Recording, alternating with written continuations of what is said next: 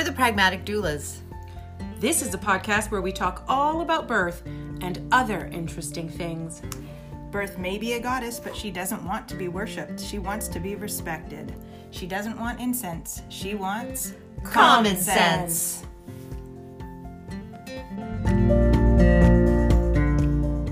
And we are beyond- go. We're go. Hello. Morning. Hi, good morning. Good morning. Good morning. And in I was gonna sing a song what the fuck too. you're listening to, this is the Pragmatic Doulas podcast. This is it. This is the the podcast that you listen to to get all the news and information for your doula-ing needs. What? It is. Oh, doulas. Okay. Like, where do you where do you go? Where else can you go? To get Well, the- well, at don't go to Facebook. Don't go to Facebook. Don't go to Twitter. Do not go to Twitter. Stop Googling. Stop Googling. Just, Just- listen to us. Listen to us on Monday mornings or whenever the hell you listen to us and take our advice because we know everything. I don't know what just happened. All right, there we go. We finally have a picture of Steph today. She's actually live and in charge and, and wearing clothes. So I'm pretty sure all this time that your camera has been working, you just we're spending the whole time naked. So Not that Are you that would chewing be- gum? Are you chewing gum, Steph? Yeah, can you hear me? No, no, no, no, I can't. I just see you chomping away. Yeah, I'm chewing gum. I Um, haven't seen anybody chew gum for a long, long time. I, I, chew it when I drive. You That's chewing why. gum keeps me awake. Yeah. when I have a little bit of indigestion, chewing gum helps me. Okay. And I woke up with a bit of indigestion today. Oh, all that del- that delicious uh, gourmet meal that you were bragging about yesterday. That's what you my get for enjoying so your good. food so much. Yeah. Too much deliciousness will upset your stomach. And I, got crazy this morning too. So like I kind of made the whole breakfast layout thing, and then I thought, oh, I'm gonna throw chicken breasts in the instant pot, so those are in there. Um, I'm making a chicken and artichoke, chicken artichoke and spinach casserole today. Um, it's like artichoke dip, but with chicken thrown in. And uh, I don't know, I don't know what's going on in my brain. All of a sudden, I'm like, let's use everything in the fridge. It's That's a bad impressive. thing. I'm always impressed by people who get a head start on dinner. Are you one of those people? You know, like it's not it's it's not even it's just after ten in the morning and you've already got your chicken in the slow cooker. That's impressive. To me, that's like supreme housewifely, like that's excellent. You you you've made it. For me, it's more like don't ask me what's for dinner. So if like today I have uh, a bunch of jerk chicken wings defrosting on the counter, so they don't have to ask me what's for dinner. They can see what's for dinner. Oh. And you probably made those like a week ago in preparation for today. So you're like someone who like cooks stuff and then puts it away for eating later. Just I'm like, it and then threw it in the freezer. So what when it defrosts, are we eating tonight? I don't know. I'm the kind of person where it's like 4:30 and I'm staring into the freezer. I buy I plan the food out in my head and then buy all the food for it and then the day comes along I'm like what the fuck are we going to eat today? In fact, I went downstairs yesterday, yesterday or the day before, not yesterday. The day before to get a roast out from the freezer, like an M&M's meatloaf or roast. And I'm like, "Oh, there's chicken pot pie here." All right, we're going to have that on Thursday because I don't know what the fuck we're eating. Uh, an M&M's chicken pot pie, so good. freaking delicious. Yes. is it really? It is. Oh my god, it's so Oh. good.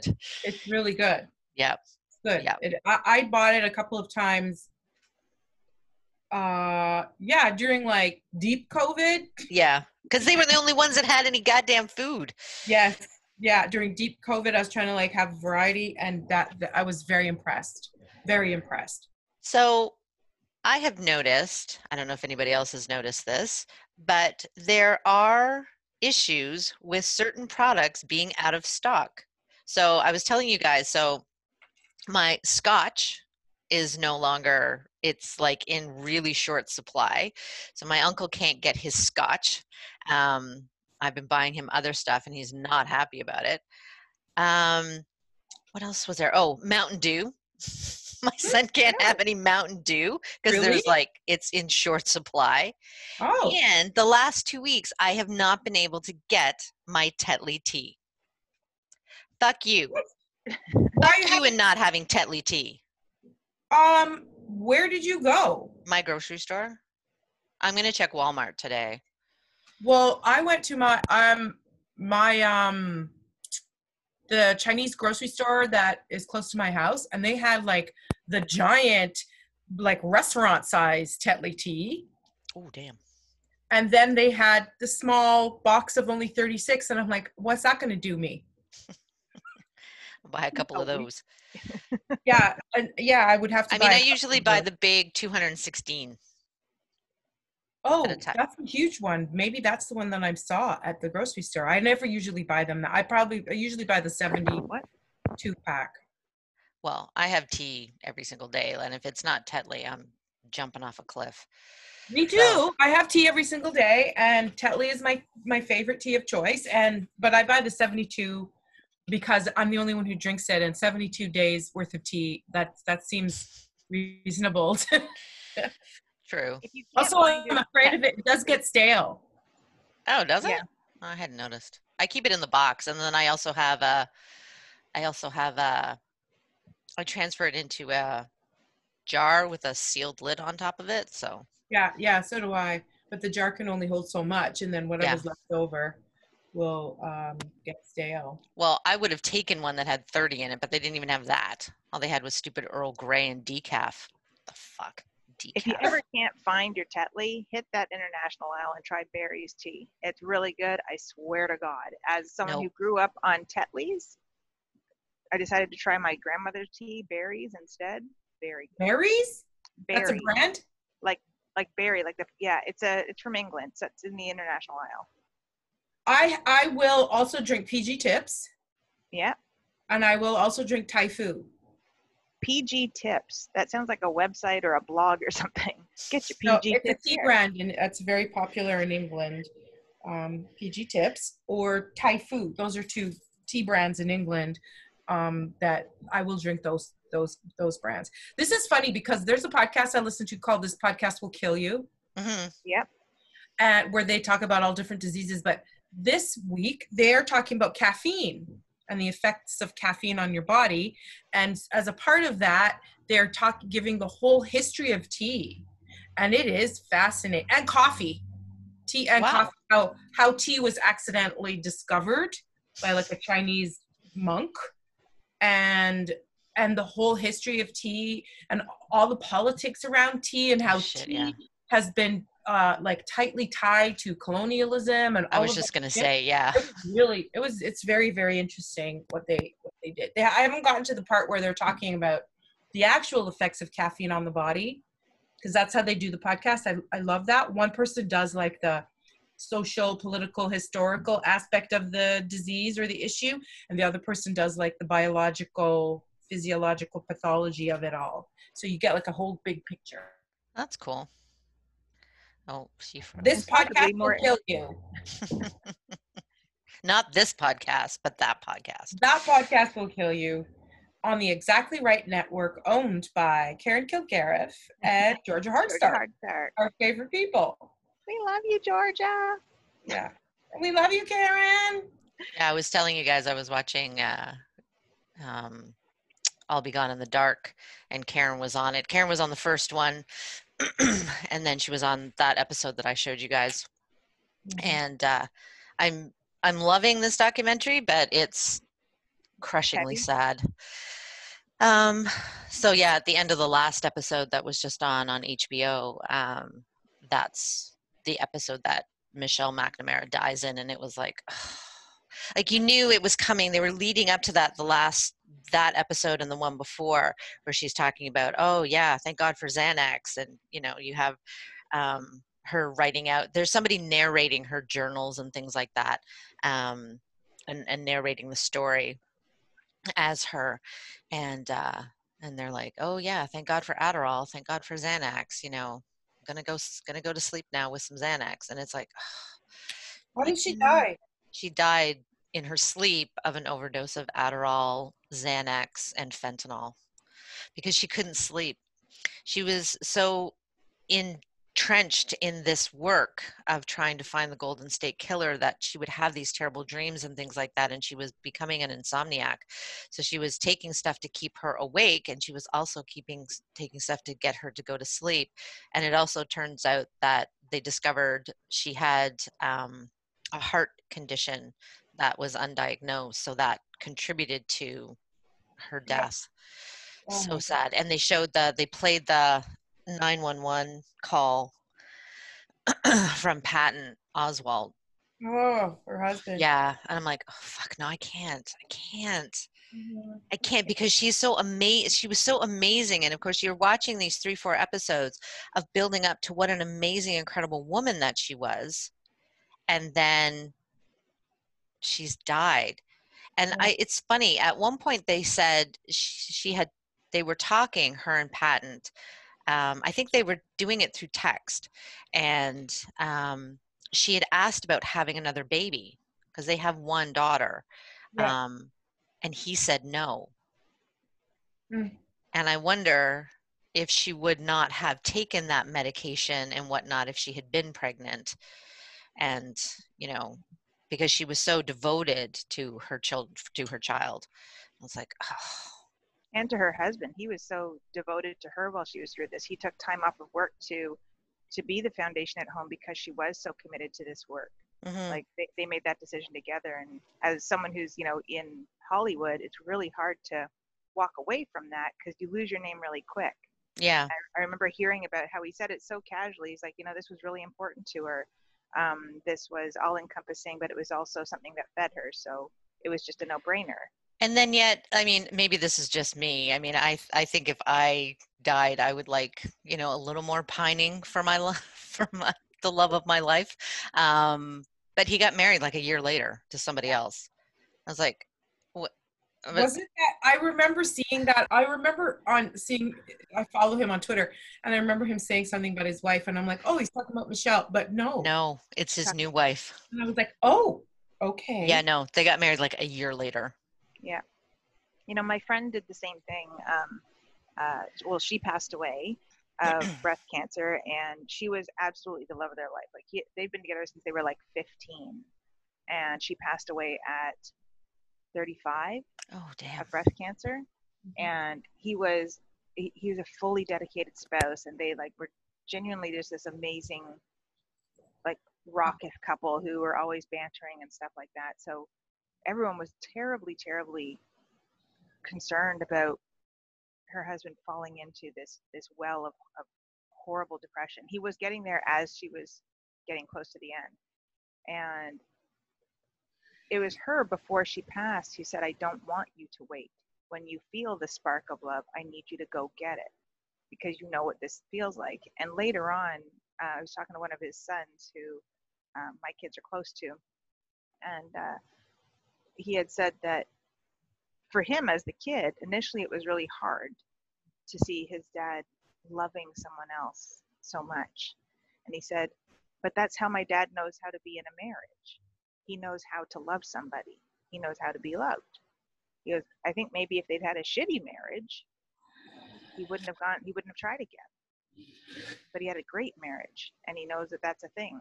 So as soon as he felt love he literally went for it. Same thing got married a year later I guess we've been sold a bill of goods that, like this romantic bill of goods that says that love is forever and you, you'll pine away for your love, that one love, and you know raise monuments in their name and never ever, you know, love another. I will never love it. Like we're all we were we're all like leaned on that image. Yeah. the soulmate that That's not true. It's not real life. no we have such a capacity for love you know? Yes. well, not all of us but yeah. People not too. all of us that's right.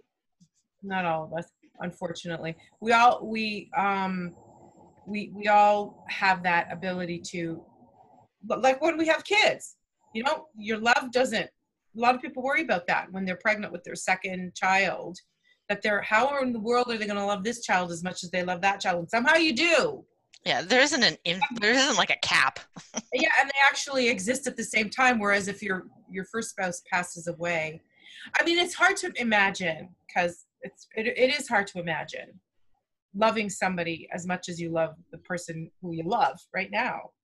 But it does happen. Life moves on. Yeah. Imagine you love just with like maybe like a couple of years as opposed to like they get married a year later so when did that relationship start you know like six months in it's like could you fucking have some kind of mourning period for god's sake what the fuck I don't know. You lose somebody quickly. It's like we have no promise of time. What are we waiting for? i'm waiting, No, for, co- I'm waiting for covid to be over is what I i'm agree waiting with for it. I agree with it. Like if you feel love for somebody, regardless of the time span from the, the your first spouse dies, go for it. I I I, I think you should. Um, I just can't imagine. I'm I I'm can't imagine. Has anybody seen that?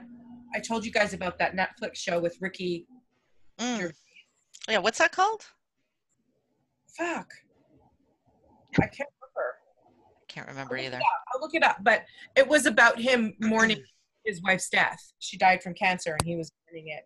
And I, that would be me. That's what that that show really spoke to me because it it, it that would be me.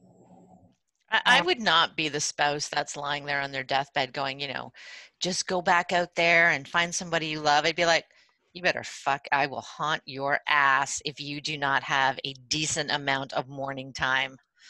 Can you give me like a couple of years after Yeah, that? you're- like, can you just, you know, at least be take out of sad for. be sad for one year and then start looking? I knew the word life was in the title. It's called Afterlife. Okay. Afterlife. Um, I'm just joking. I wouldn't say that to. I wouldn't say that. I would say Oh, I fucking well would. I absolutely would. And then everybody else would say, she wouldn't want you to do that. And he would say, no, she yes, told you me. would. He fucking told me. and then a vase falls off the off the mantle and I'm like, that's me. Confirm. to confirm exactly. Yeah. Yeah, here's the video clip she sent me right before she passed because she wanted it immemorialized. Here's it, it's That's right. written and notarized by a, a lawyer. You're gonna play it at the funeral. yes. Everybody, just so that the witnesses, 200 witnesses, yeah, everybody. and so know. that bitch in the back of my funeral doesn't look at him and go, he's looking nice, widow. Hmm, look at that No. unicorn. No. No, Yeah. fuck that. two years from this date. Stacy, bitch in the back, you leave his ass alone for two years. I know where know you what? live. I'd love to pick the person who followed me up. Be like, look, I need I need input. Can I start vetting people? Yeah, Mhm. there's that aspect. Hmm. Yeah. Mm. Anyways, all right. Should I do Yeah. this land So you're watching. Um, are you afraid of the dark? What's it called? Are you? I'll, afraid? I'll be gone in the dark. It's based on her novel or on, on her book. what are you watching these days to to fill in the the the gaps that covid now has because i know that most of us are slowly slowly returning to work and doing things but we're not all i don't know if you guys are for all if you're all full blown back to work but there's like bits and pieces that might be left over so what do would you Would like to have a little less work. Thank you very much. Fucking teaching four nights this week. What the fuck? yep I'm fucking exhausted. Plus a client. I'm exhausted. It didn't it didn't i said to somebody it ju- it seems like it just didn't sort of trickle back that's why i said i can't start teaching right away i need it to i need to slow it down because it's like all of a sudden Yeah. Bam. it comes back slowly, I had to slow it down. So yeah, I have What- built-in breaks for too much work. I can't do it. Can't. what what are you up to, Steph? I am. What am I up to? I am going back to see clients now postpartum.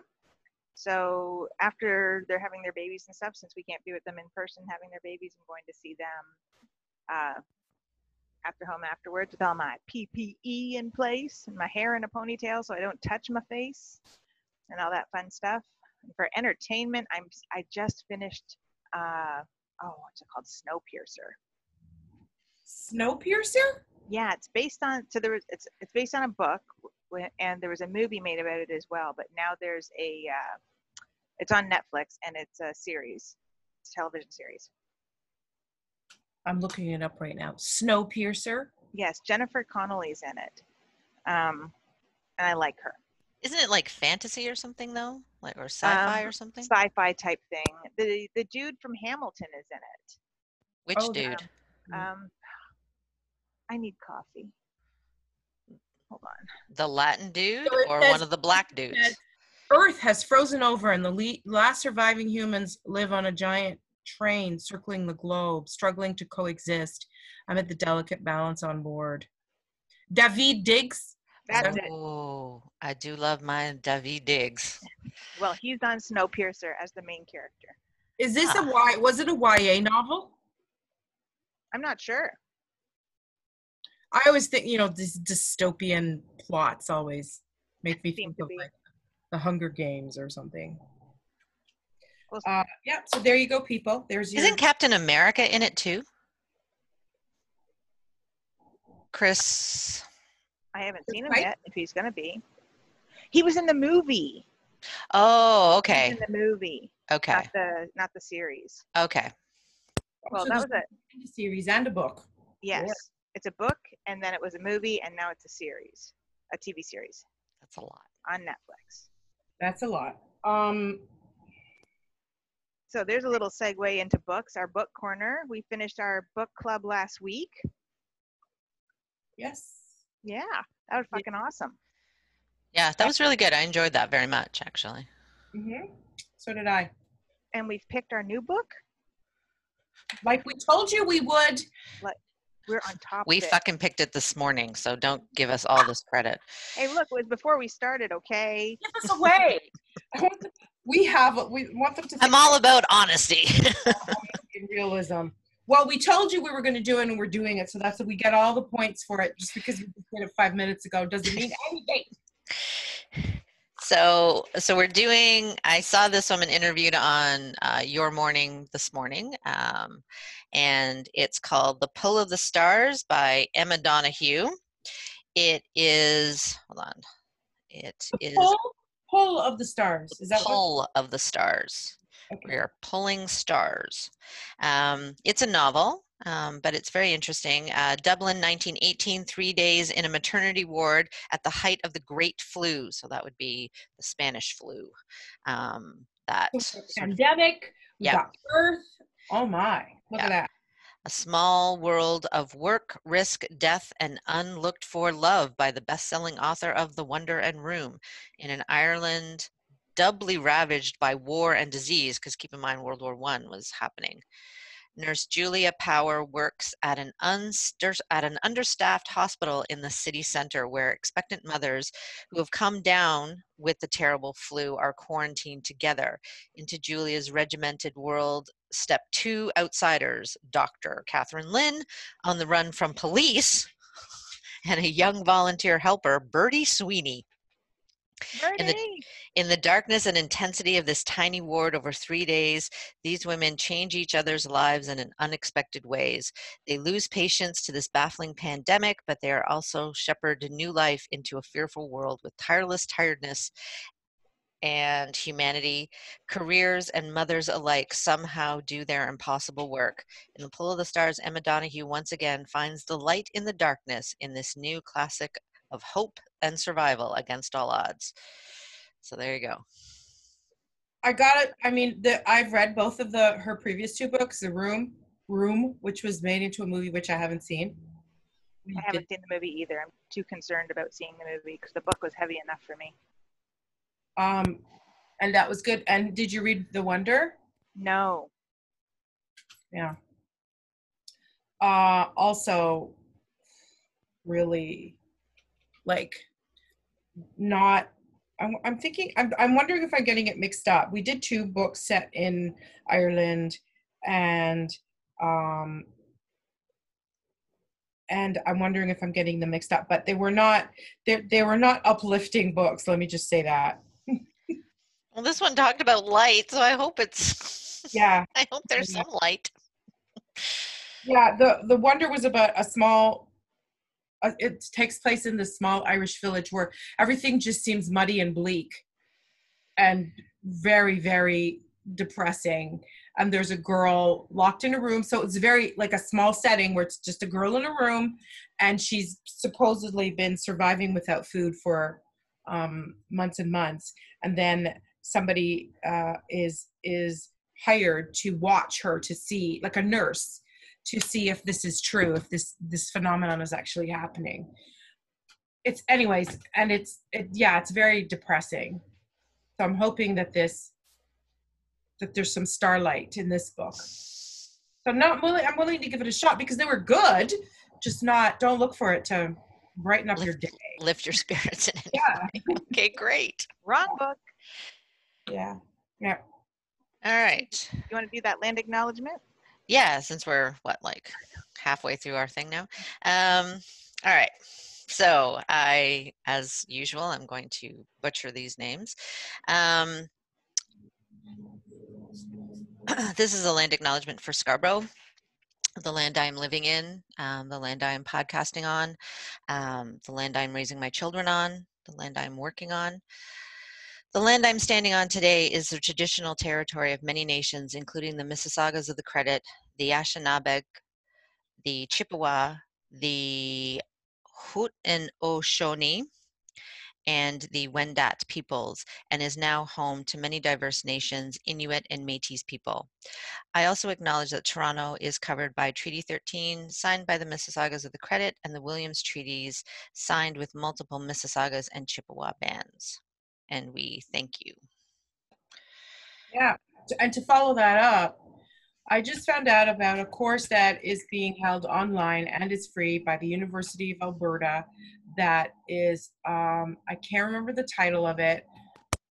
Somebody sent it to me not too long ago, but it is a course that speaks about uh, Indigenous life experience. So if anybody's interested in checking that out, it's I, it's free. It's online. Perfect. University of Alberta. Awesome. Yeah. All Right. right. What are we talking about today? Podcasting friends. Oh no. Oh, baby girl, we can't hear you. You are muted. Yes, you are. Yes, you are muted. You need there you There are. are. Hello. I'm back. You're back. Um, you know what we did not get to do before was, I, I think maybe a month ago or so, we were going to go review kind of a current list of common questions that were going out on Facebook. Kind of what are people asking? What are people doing? Um, and so that just popped up on the top of my head, and I'm just flipping through my book here because I had made a list. We didn't end up doing it though. Okay. Oh, okay. But I do remember one of the questions, so we could get started on that and get your thoughts on it. If mm-hmm. you could go back to the beginning, what is the very first thing before taking your training that you would have done? What? If you if you could do something differently before taking your training, knowing what you know now, what would you have done? I might have taken a different training. Yeah. I, I don't know. I don't know if the training that I w- would have that would have been good for me existed at that time. hmm But I might have looked around and not taken the first thing that popped up. Done a little more research, yeah. That was my But I mean, well, there was but so much not available 15 years ago. I mean, Yeah. it wasn't even online. Like there was you couldn't access the same information online that you can now whereas now we can go anywhere and find anything There wasn't, you didn't do Google searches, you did Yahoo searches. you did or you talked about you, you looked for a yahoo group that Yeah. in it Yeah.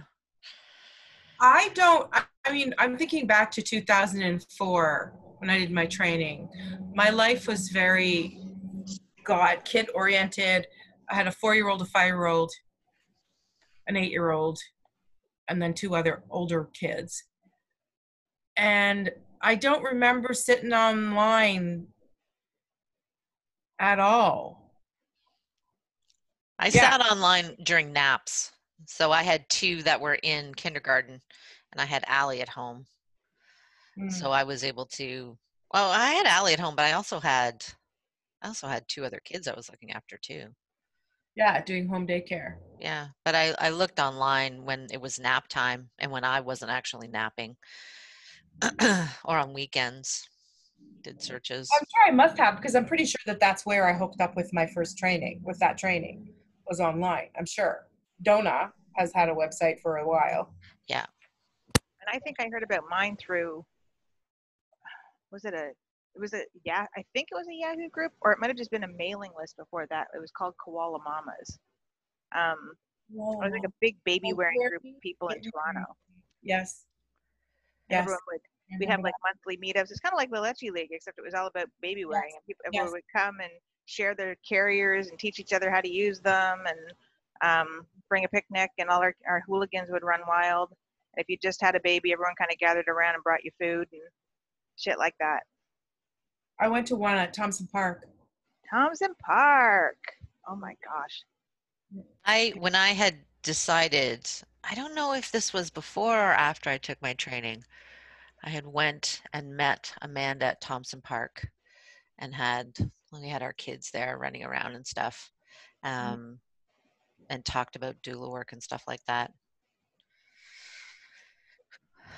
Not Something very I exciting. I'm sorry, that's that story was dumb, so I don't know why. I don't know why I went there. I was waiting for more, but that's it. That's, No, that's it. That's that's pretty much the the gist of it. um, get back to the original question. I might have early on, if I know then what I know now, if I knew then what I know now, realized that I would get no business training, no business information, and maybe sought some of that out. Maybe supplemented my doula training with something else that I could find out there in the world that probably didn't have anything to do with doulas, but uh, some business training, some marketing training, so that I didn't feel so overwhelmed by it all. And then, and and so therefore felt compelled to sign on with agencies right away because I felt that was the only way that I was going to get to do this work because I didn't know how to run a business, and my doula training did not. No, back then there was no business stuff at all. Did you like being part of a being part of an agency? Did did you enjoy parts of that? I en- I enjoyed working. I enjoyed, um, yeah, finally being able to work. It got me a lot of work and a lot of experience right away, so I enjoyed that. Um, and the the the first agency I worked was the Ella Center. That they're not around anymore. And the woman who started the Ella Center was very nice. Um, and uh, so I enjoyed that, but I didn't really feel like I was a part of that team because I didn't hang around the center. Like that's not the doulas didn't do that. We just got sent by email whatever um, we needed to do, whoever were the clients, and we met, you know, in the evenings for consults there, and then that's it. And then we worked with the clients. So so I liked the fact that I could get I was getting work without even trying. And then I worked for Birth Solutions for years and years. It was run by Tracy Ruiz. Got tons and tons and tons of work um, from her. And in my mind, in some ways, the way that Tracy ran that agency is the way that I I really admired that. She was super fair in terms of payment with the doulas that she worked with. And I don't think that a lot of agencies are as fair as she was right now, from what I'm hearing. Yeah. I think she also right off the bat um, started charging more than the average so that she could pay herself and she could pay the doulas a fair wage, which I know there was some there was some backlash in regards to that, but uh, but really, if you want to pay somebody fairly and you want to run an agency, you have to pay yourself and you have to pay the the doula so that they can continue to work. Because if you're not paying them well, then they can't work. They have to find something else to do. Or they have to go off Exactly. and And work on their own.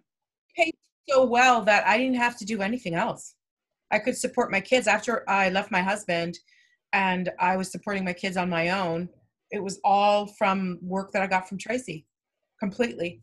Oh, and then I started teaching after that, but that not right away though. Yeah. So anyways, that's what I would do. I would get some business training. Yeah, because there were no trainings that included that at that time. Now it's a little bit different, but not back then. No, Mhm. Yeah, so agencies made a whole lot of sense back then.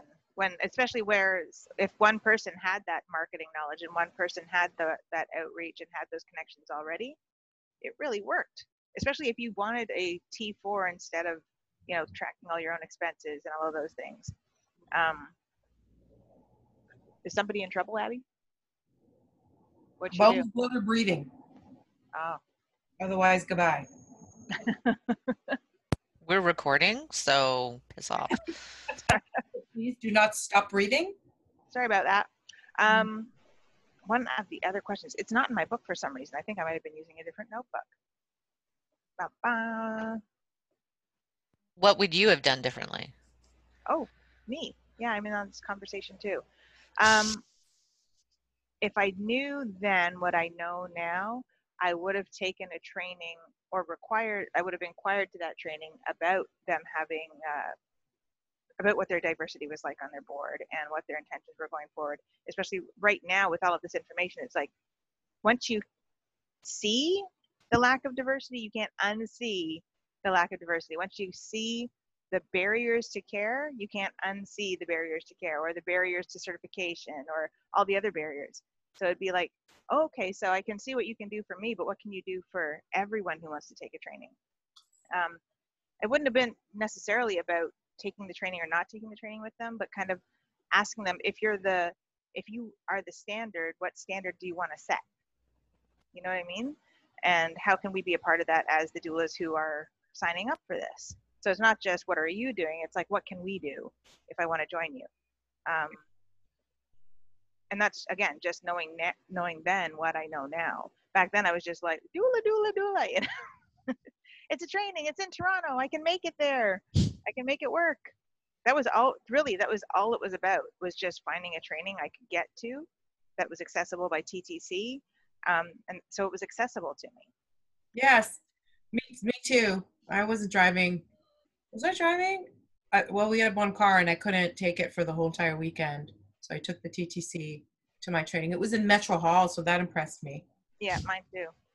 Yeah, Tracy and and Kim, Oh, same training. Oh, yes. Yep. same people. Lots of love and light. Lots of love and light. Oh yes, Um, And- and you do you, home water birth videos and and you are not the doula for everybody. yoni's. hmm Oh, I'd have walked out. there was lots of. I'd have uh, been like, "What the fuck is this hippie bullshit? I'm gone."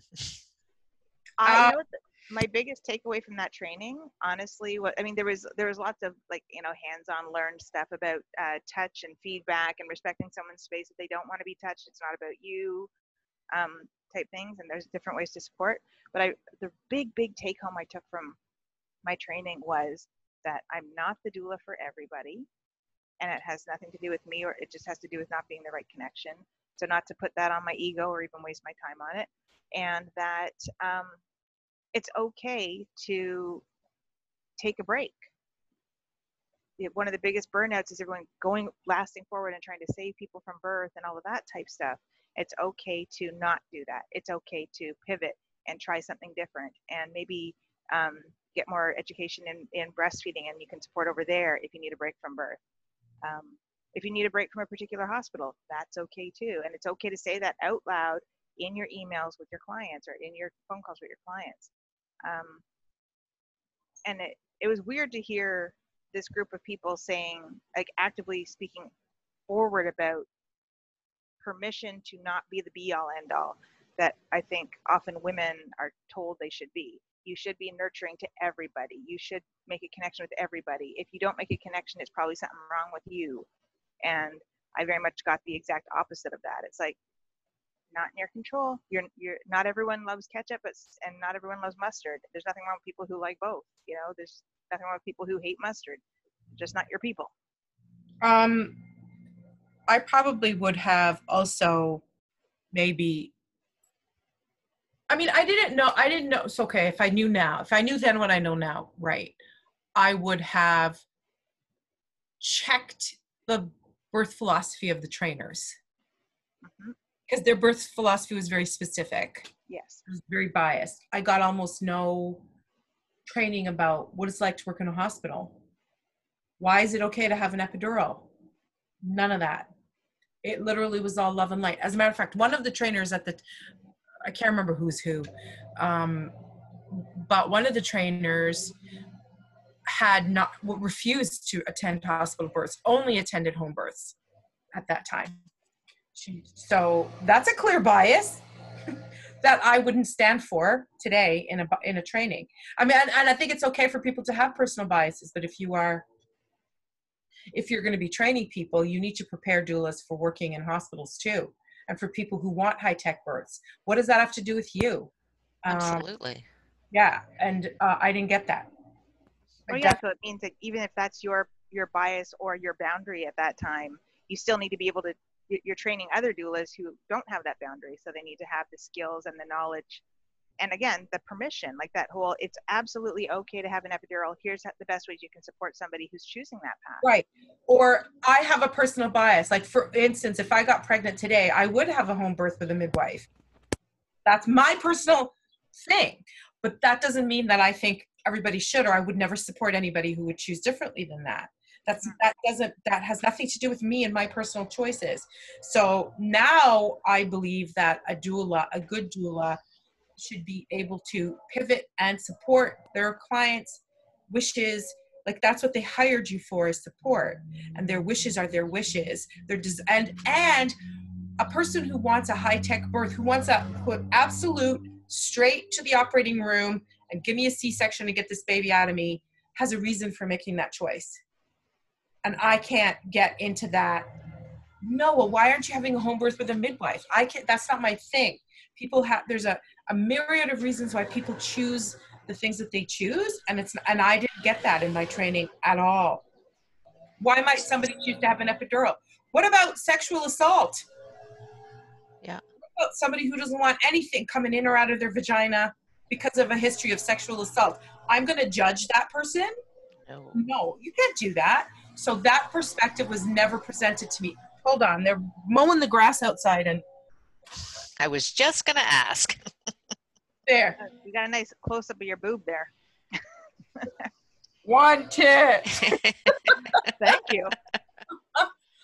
yeah. So so I, I would have I, I don't know how I would have gone about it because it just simply wasn't that kind of um, holistic viewpoint.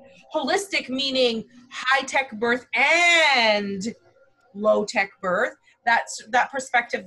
I don't think was available 2004. There was a doula in Toronto, God, many, many years ago when I was first becoming a doula, and maybe like five years in. And she had that bias that if an epidural came into play, she would leave. Out.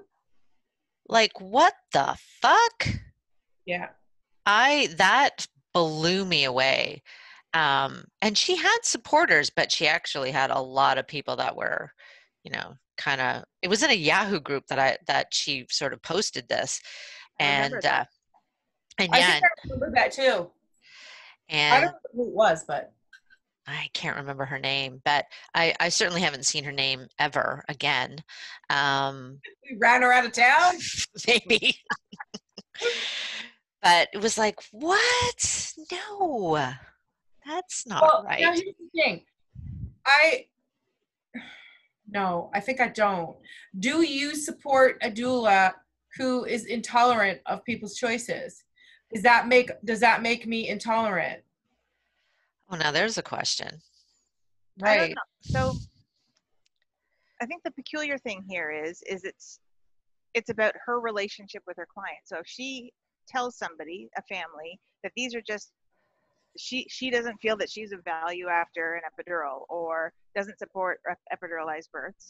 So somebody knows this information, knows there's other doulas, grasps onto that, and chooses to have her as your doula.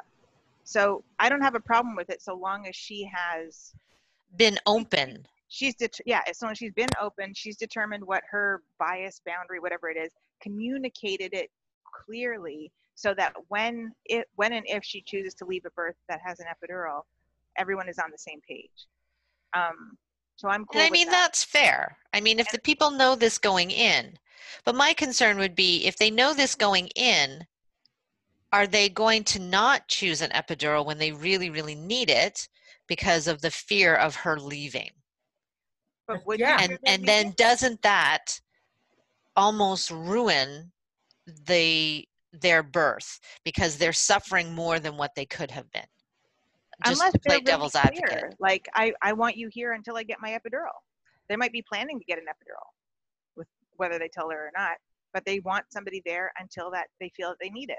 Yeah, but I mean that doesn't always go as planned. I mean, you can go. I certainly went into my first birth going, "There's no fucking way I'm getting an epidural. I'd rather die than get an epidural." And then, you know, ten hours in of hard pitocin labor with a baby in the in the OP position, I'm You're like, like, "Fucking shit, hook me up Hook because me I up. can't do this anymore." So, and then and then she's gonna leave. And you know what? That's fucking exactly what my midwife did. And I hate that woman now as a result of that because she left us alone. We went in thinking that she was going to be with us, and she left us alone because of a circumstance outside of my control. And that, I hate that woman for that. So, She I mean, that's how I would, good. that's how I would react. Theoretically if yeah we can all say well if the clients every, everybody enters into this agreement with eyes wide open uh, then there's nothing wrong with it because everybody's an adult and everybody's made this choice however one of the the, the biggest te- like the first tenet of birth is that it's unpredictable especially doulas are most of the time most of the time attending people who are having their ba- first babies so you have absolutely no idea what labor is like absolutely people say oh i have a high pain tolerance or whatever i so i can't You don't know till you know. Yes. And even when somebody says, absolutely, yes, I want you there until my epidural and then you can go, I just don't. So theoretically, it sounds okay. In reality, I don't see that working. You bond with this pe- with this doula before you have the baby. You're there in contact with with the doula uh, during early labor, and then maybe you go to the hospital and you're helping them through that 10 hours, and then that person says, "All right, I need to have an epidural," and knows that that you're going to leave, and then you do leave at that point because you are philosophically opposed to this procedure. Mm, no, I think I've decided. No, I cannot support a doula doing that. Even when this, she says, "Well, all my clients know." Well, I think that that's. It's like when a parent says to the kid, and oh, is it? If you do this thing, I'm going to spank you. The kid knows it. Is it okay? It's not okay to have that clause in there. It's just, it's not okay to have that clause in there. You touch that, I'm going to smack you and put you in your room. And the, it's not a, it's not a fair choice. I think. Maybe Yeah. that's why we don't see her around anymore. Maybe. Maybe that just didn't work. We ran around town. That's what I said. We ran around town. Uh, it's yeah. So you can be, you can have bias, and you can say. Um, so instead of saying I won't support epidural births and I'll leave if you choose to have an epidural, why not just say then I only support home births? I'm a home birth doula. Yeah. I'm I'm I'm cool with that. Well, that that's no guarantee of no epidural either. Like, do you not transfer then, or what? Like, if if there's a That's transfer, or if you, Yeah. you know, That's true Um, too. like there are home birth doulas. There are doulas who have to, you know, get a little traumatized at hospital for a while. They get worn down, broken down, and they they switch to home birth Yes. um, for a while. But thing want, It's about support. It is about support. And so yes, if you within your if you've got your own trauma as a doula to deal with and you need to draw parameters around yourself, that's cool. But you also need to look at the breadth of birth experiences that the general population is likely to encounter and then you have to decide if this if this profession is for you then Yep. yeah you have a trauma around uh, doctors, just doctors in general, which a lot of people do. So therefore, you're never going to go to a hospital, and you make that clear. Then you also need to. I'm assuming then that if a person has a home birth, then they have midwives who are going to transfer with them to the hospital. yeah, If you if you're saying, okay, well, this is the point where I leave because I cannot enter a hospital due to my own trauma, um, I guess that's okay. I want again with full disclosure that you know it's almost like you know people who hire a home birth midwife knowing that the midwife can't transfer with them. Like, uh, not I'm not talking about here, but in many places, you can have a hospital midwife or you can have a home birth midwife, but you can't have a home birth midwife that transfers with you. At that point, they're they're not a part of your care any longer. Um, and uh, or they switch to a doula role. That's about legislation and rules. Yeah. It was kind of different. People will be more forgiving. If my midwife cannot come to the hospital with me because there's a law that says she cannot, then that both like saying, you know, good luck, good luck. I really love you, and I, you know, we'll keep in touch and so on. Um, it's not like I'm sorry, I cannot do this, so I'm going to leave now. I wonder if she, that chick had uh, trauma around epidural. Maybe. She was an older doula too, I think. I think she'd been at this a while, if I remember correctly. She Suzanne, was, she was like doing it before it was was being done. Yeah. is that a macrame plant holder behind you? Yeah. It is with no plant in it. I got to put a plant in there. I love that. So do I. I literally just ordered it from Etsy last month. It was one of Oh, my. you didn't make it. Oh, I did not make it. I Didn't don't know. make that in the 70s? Yeah, I dragged it out from the cellar from when the Yeah. Brushed off all the cobweb. the cobwebs. Yeah, my Holly Hobbie dolls and everything. Yeah. Lordy. so I guess we're talking about trainings and and you know shortcomings of trainings and how you know what we would really have loved to have seen and what's come of that. Well, I mean, what would I have changed? hmm If I knew then what I know now, what would I do differently before taking the training? I wouldn't have taken the training. At all, like you wouldn't have gone into doula work. No. What Really? would you have done, Kim? I would have been a cashier at Shoppers Drug Mart like I was. And I would have enjoyed it, and I'd have gotten my blue shirt, and I'd have been there for the rest of my job. life. I envied you that job a lot. Yeah, you got like 50% off discount, man, on some shit. It was really good. Maybe Yep. you can, you know, strong arm Allie into working there or something. Fifty percent.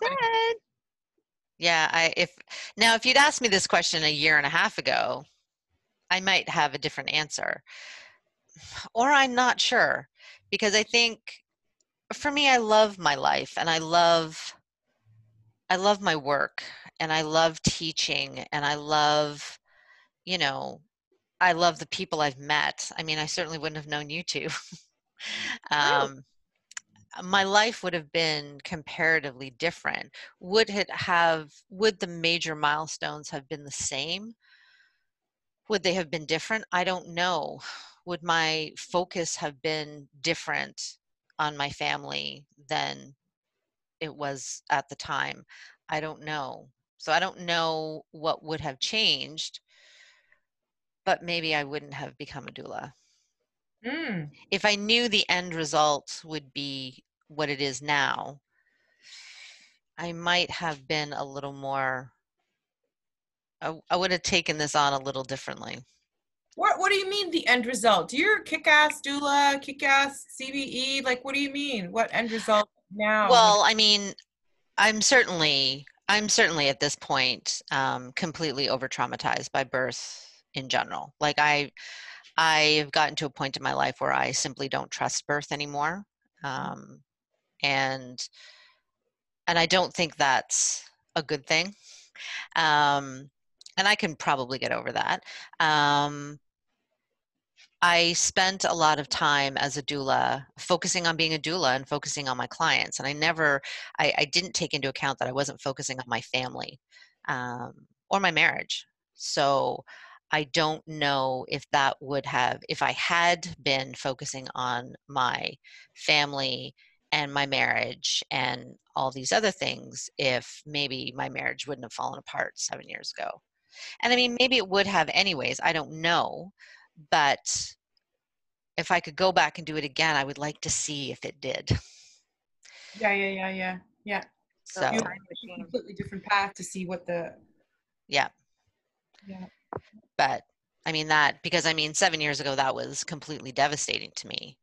And mm-hmm. and while the end result again, I am I have my own home, I have my own business, I I have, you know, dealt with the shit that every fucking few days gets thrown at me, um, I have seen a strength in myself that I never really thought I had before. I mean, I I think I had it. I knew I had it before I got married, but then it kind of went away. Um, but I've certainly been able to get back to the kick-ass woman I used to be. So I mean, that is really good. But I think maybe I would have done things a little bit differently, and I would have. After a while, I my philosophy became, you know, my family first. But I would have liked to have maybe have started that tradition a little bit sooner than than what I than what I did. So I don't know. Mm. And that's a good answer. Did you say, Steph? Yeah. What I would have done differently? I would Yeah. I would have been more in touch with the things that that were in part of the training that were part of the organization. Um, in Oh, yeah, understanding that- yeah. Yeah. Yeah. It's funny, you know, you get you get that question a lot actually. You know, what training should I take? I'm looking at this one and this one. What training should I take?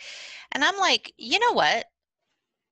When you went to college, when you went to university, when you went to post-secondary school, you didn't just go to the one that was around the corner.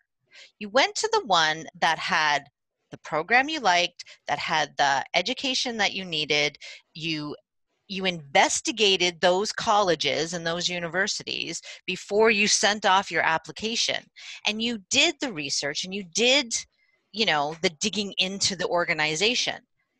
Why don't we do that with training organizations? It's like you say you know this one's going to be ne- this one's going to be next week so i'm going to take that one. And it's like okay do you know anything about those people? Do you know like where you're going to go beyond that weekend? You're going to fork out 600 5 600 bucks for this without knowing anything about them just because it happens to be there? Must be nice to have that kind of disposable income but jesus christ people put a little bit of effort into your where you're getting your education from. If you have to wait a couple months do that. Which is very often the case with post-secondary. Yeah, exactly. Yeah. Like, holy shit. If the training that you want to take is like somewhere in a different province or, you know, save up to, you know, spend that time and go there and spend that weekend or whatever. If it's only online, is that going to help you? Is do you learn well online?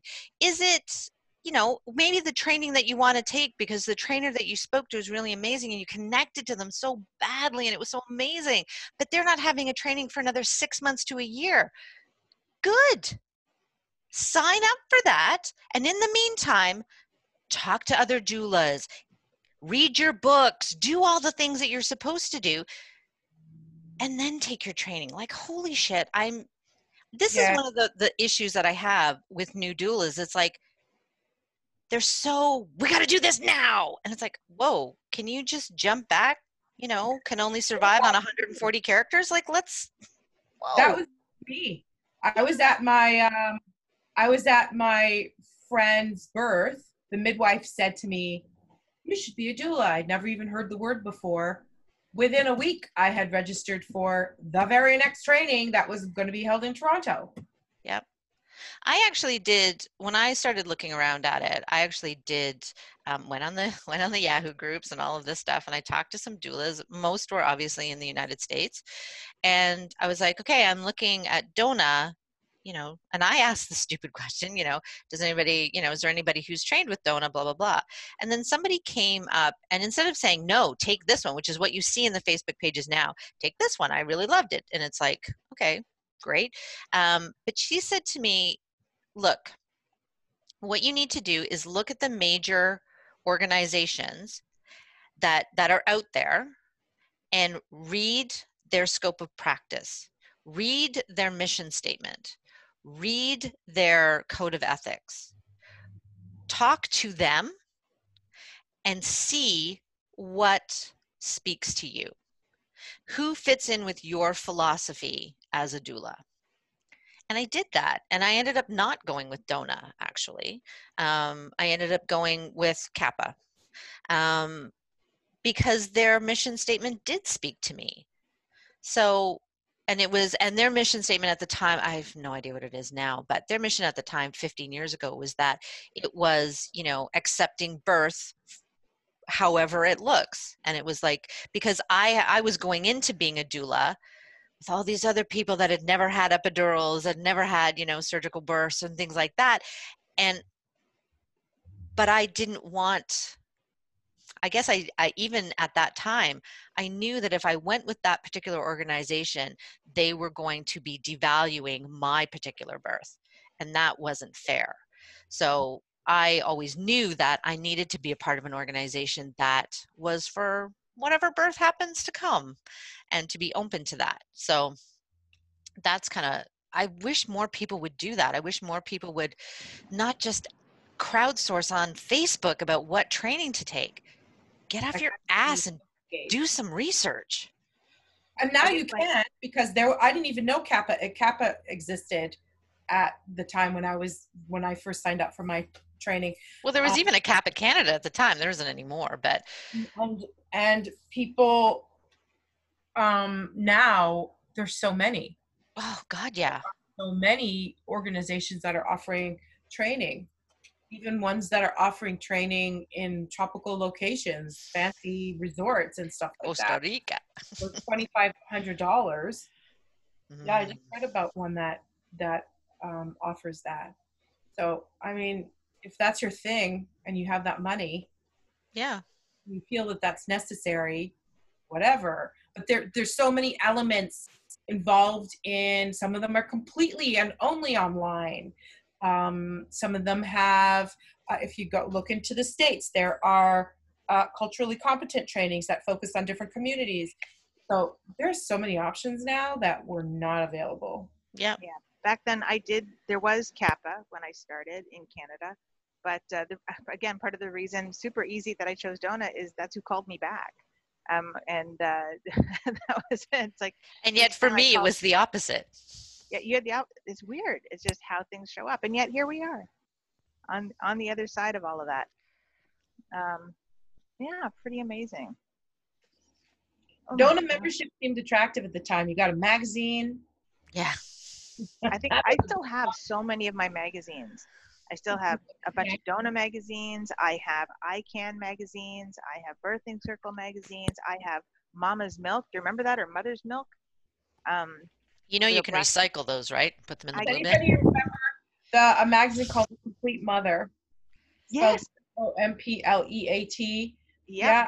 And um, that woman. Some of those too. that woman was radical at the time. She was completely radical. I mean, she's she she was a big advocate for like unassisted birth and blah blah blah. And and her um, that magazine galvanized me and really informed a lot of my mothering and a lot of those ideas I I've kind of hardened up. I was going to say softened, but I don't know how much more soft you can get than that. Extreme crunchy granola. And uh, I saved those magazines for the longest, longest time until I felt a little bit more sure of myself, and then I got rid of them. She she died of cancer on uh, on the the day of 9/11, September 11th, 2002. She passed away. Catherine Catherine something, yeah the compleat mother. Those magazines were and i think her daughter took over the magazine afterwards. But yeah i had all of those. So so getting a magazine from DONA that was a big uh that was a big bonus well that was when you were excited to actually get mail when you answered the door when someone knocked instead of saying who the fuck is at my door just everybody be quiet don't let them hear us when the kids used to run to answer the phone now it's like why the fuck they calling me instead of texting what is that? What is that box over there ringing? What's that? It's a landline, honey. Rings and it's like who or who's expecting a package? Yeah, exactly. Are you expecting someone? Yeah, not a, not a person, a package. Yeah, we don't expect people. We expect packages. Mm-hmm. Oh, Amazon's here.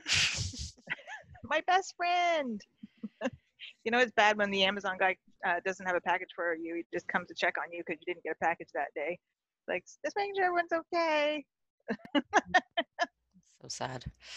You guys remember? Does anybody remember anybody who was in their original doula training with them? Yeah, not at all. Um, but I don't remember last week, so I'm not.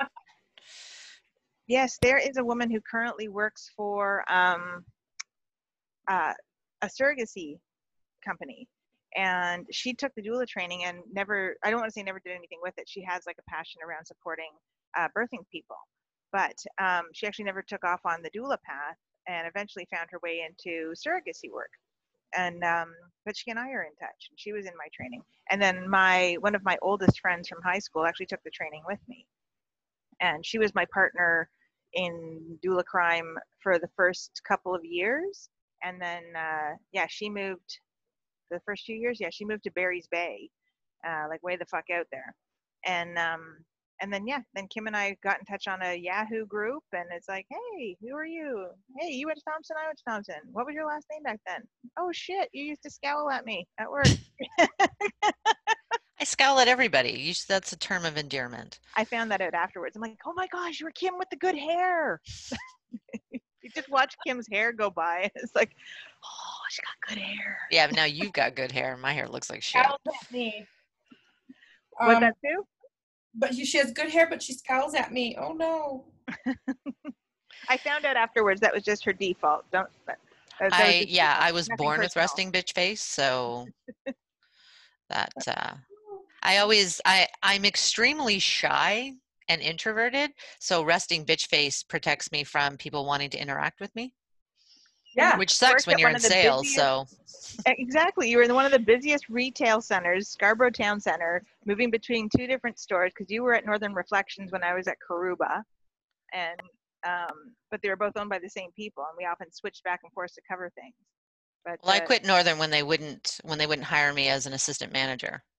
Yeah, Fuck Because you. I- Yeah, because I'd had too many jobs. Mm. Mm. They felt I was flaky. Fuck Oh. off. You you had whatever. I know. speaking of flaky, I'm upwardly mobile. Yeah, but I'm kind of glad because the the assistant manager job was actually at the Oshawa Center. ah. I want to go to Oshawa. Ugh. Mm. um, I was working at Esprit before I was working at uh, Karuba. And when I was working at Esprit, um, I was there for two and a half months, and I kept noticing that my sale tally was going down and down and down. And it turns out, and then we had like this ginormous sale, and Esprit never had a sale. So uh, this ginormous sale, and at the end of the day, my my ticker was down of how many sales I'd met. And then another one of the girls said, "Just leave it alone, leave it alone." I'm like, "I can leave it alone." these get sent to head office. We get feedback on this. Turns out it was the fucking manager. And I approached her about it. I'm like, why? I specifically sent you the sales, and you know the p- people specifically gave you my name, and I can clearly see that while you were running this, you weren't taking up my sales. You were taking them for yourself. I was fired the next day, just before the three month, um, you know, the the frame where they can fire. Yeah, the probation when they don't have to give you a reason to fire you. Um, next day we had a sit down about how I'm not the right fit for for there because she was ta- and it wasn't just me my sales she was taking the other girl had said just leave it alone it's what she does i'm like she's not fucking doing it to me But did you get commission for that? no it was just part of your employee feedback and stuff like that and uh, they expect you to make a certain quota But Yeah. the thing is, is it looks back on the bad on the manager when you're getting as a manager, you're getting a bunch of sales, but your people aren't. You're not Yeah. managing well, Yeah. right? Oh, To uh, for managers and assistant managers, there were bonuses and stuff. right. But the thing is, is I don't think you got those bonuses if your employees weren't me- weren't meeting quota as well. So she would like just get me to quota and stuff like that. And I I always thought I'm like whatever. I wasn't concerned about it at first until I started realizing that um, it, it You're irritated me. Stealing your sales. Yeah, you're stealing my fucking sales. You're stealing off my ticker, and it drove me crazy. I worked there with with your friend Kira. Oh, Kim. right. Yeah, Kira was yeah, and um, she and I got on like like aces. It was great, but again, it, was one of the other girls. So so here's so here's something. Kira, who's Mhm. my friend, Kira Weatherup. Yep. Who's my friend from an eternity ago, where our mothers, our grandmothers were best friends, and our mothers were best friends. She dated Stuart, who you know. yeah, Yes, they dated for years.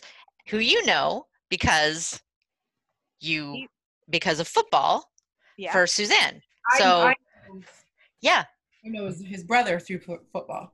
so there's like a oh. whole interconnected triangle mm-hmm. of, and we are all from like all over.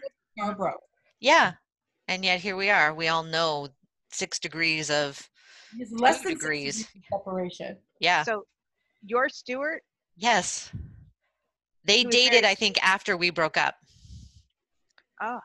oh, When, when Yeah. we were in high school, to, when I was in high school.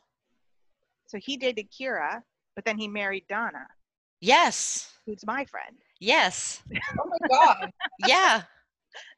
But and you none of us went to the same high schools or anything. Oh, he went to the same high school as Kira, I think, in Agincourt. And Donna went to high school with us. Right. I Yeah. don't know how they met, but whatever. Yeah. So crazy, right? But Our worlds have been so interconnected for so long, yeah, yeah, yeah. and yet now, and here we are, by interconnected by other people, and it took doula work to bring us together. And then I found my way back to Michelle Brown, who is also a doula, because she worked with my sister at a call center. And then Oh, Carrie wow. called me to tell when I mentioned Michelle Brown because I was going to see her. Carrie's like, "Oh, Michelle Brown from Thompson." Like, yeah. She's like, "Yeah, I'm working with her over here." And so again, it was just like this weird interconnected. She she left high school, went to work with my sister, and then left my sister's place of work and came back to work with me. Wow. Yeah, it's all crazy. Crazy. There you go. And that takes us to 11:30, and that's our personal journey through doula work and interconnectivity. And life. Yeah. And what would you change if? Yep. What would I change if? Yeah. Man, All I- I right. could- I could go journal that shit. Yeah. So we have our new book, We do. What's it called again? Say it one more time. The Pull of the Stars. The Pull of the Stars by Emma Donoghue. So you don't have to go all the way back to the beginning of the No, podcast. The to, Pull of the Stars by Emma Donoghue. Um, so really, um, when are we when are we gonna do that? So we gave two months before. all right. So, so that would be maybe mid-September, Yeah. September 17th. Matches with my my regular real life book club. So September. And yeah. So after my book club, then will come this book club. So it's the 17th, yes. All right, so September 17th, we will have another book club recording. So if you help, if you read this book with us and you want to be part of it, like Carissa was last last week, um, we would love to have you. And yeah, just let us know. Carissa loved it. She said so. She thought it was the best thing ever. So if you don't believe that it's going to be fun, just ask Carissa. Carissa Carissa. loves us. Carissa loves us. I'm doing my happy dance. She wanted she wanted pictures of us, like we're like maybe kind of famous, not even We'll remotely famous. Um, yeah, so there you go. There All you right. go, people. Well, let me take a picture of this Zoom screen. Oh yes, since we actually have, you know, a Should I put my picture. background on and make it creepy? No, it was horrifying, actually. That scary space background. Yeah. No, don't do that. Is there, do you know, how do you take a picture on your computer? I don't know. Could be a way to do that, right? Roger, what's the shortcut for taking a picture on your computer? Because I don't want to be like that in my picture. No, I have mine down here and then tilting print it up. Screen. Down. Sorry, what? Control print screen. Okay, I don't have that.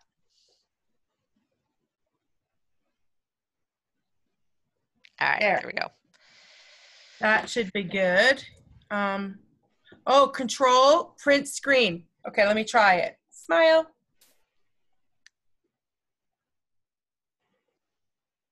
Okay, great. Oh, can I take another one? Because Suzanne, your eyes are closed in every fucking one. Hold on. No! We finally actually have your goddamn face as opposed to just your name. All right. Cheese. All right. now that I don't look like Hillbilly Sue, I can smile. Yep. No more hillbilly Sue. Sue got her teeth. No more hillbilly Sue. Got my I got my teeth in. Hilarious. All right. Okay. We we recorded that. We probably didn't need to. I probably should have stopped recording. Oh, Anyways, we love you. You're the best. Wash your hands. Wear a fucking mask. wear a fucking mask.